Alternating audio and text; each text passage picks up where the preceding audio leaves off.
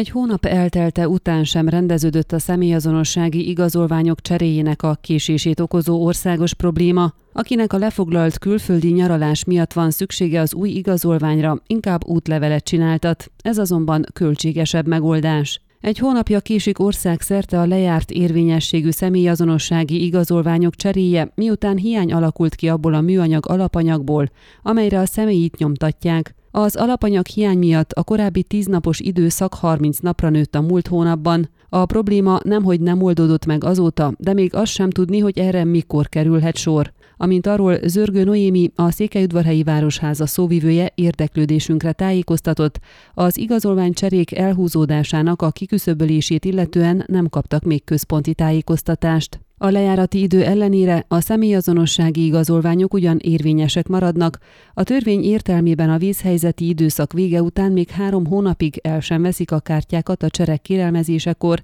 így továbbra is lehet használni azokat, de csak belföldön. A csere elhúzódása így főként azok számára okoz bosszúságot, akik külföldi nyaralásra készülnek, netán elő is fizettek már arra, vagy megvették a repülőjegyet, és nem tudják elhalasztani az utazást. Azoknak okoz gondot ez, akik külföldre szeretnék szeretnének menni, emiatt sokkal inkább útlevelet csináltatnak, mert azt lehet lejárt érvényességű személyivel, és az viszont hamar elkészül. Ez egy megoldás, csak sajnos több pénzbe kerül, közölte a szóvivő. Egyébként ez idén már a második alkalom, hogy a műanyag alapanyag hiánya miatt megcsúszik a személyazonossági igazolványok cseréje. Az évelején már volt egy hasonló időszak. Azok, akiknek idén jár le a személyazonossági igazolványa, és megelőznék a csere esetleges újabb késésének a kellemetlen következményeit, jó, ha tudják, tudják, hogy már 180 nappal az érvényesség lejárta előtt lehet kérelmezni az új személyazonossági kártya kiállítását. Ön a Székelyhon aktuális podcastjét hallgatta. Amennyiben nem akar lemaradni a régió életéről a jövőben sem,